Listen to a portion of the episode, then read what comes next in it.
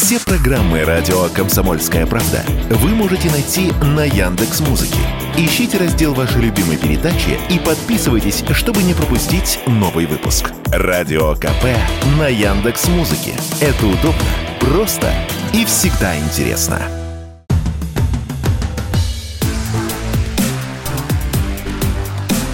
Честное риэлторское.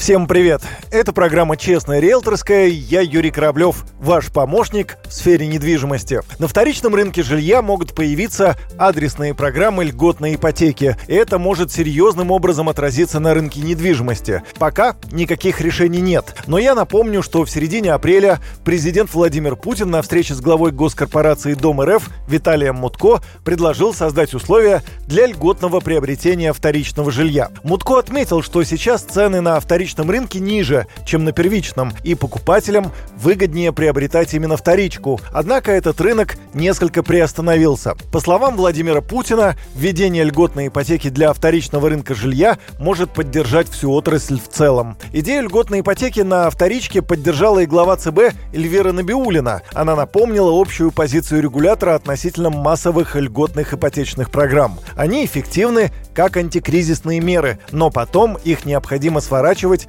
и переходить к адресным программам. Набиулина пояснила, что адресные программы поддерживают не застройщиков, а конкретные категории людей, вне зависимости от того, покупают они квартиру в новостройке или вторичное жилье. Полезно была бы рынку льготная ипотека на вторичное жилье не все так однозначно. Как считает президент Международной академии ипотеки и недвижимости Ирина Радченко, льготная ипотека только навредит рынку. Рост доходов не поспевает за ростом цен на жилье, и рынку недвижимости не мешало бы немного охладиться, а ценам снизиться.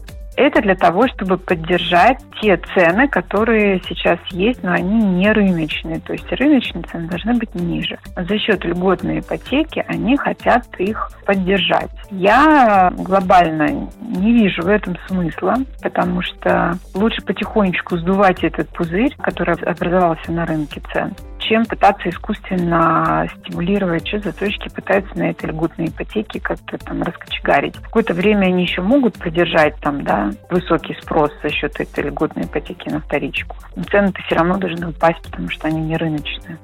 По словам экспертов, льготную ипотеку на вторичное жилье нужно распространить на те регионы, где новые дома практически не строятся. Исключить из программы такие города, как Москва, Санкт-Петербург, Казань, Екатеринбург, Краснодар, Сочи и так далее. И, возможно, льготную ипотеку на вторичку выдавать только определенным категориям, например, семьям с детьми. Ждем решений правительства, будет ли введена подобная ипотека и на каких условиях. Если процент по новым программам будет низкий, возможен новый виток роста цен на квартиры.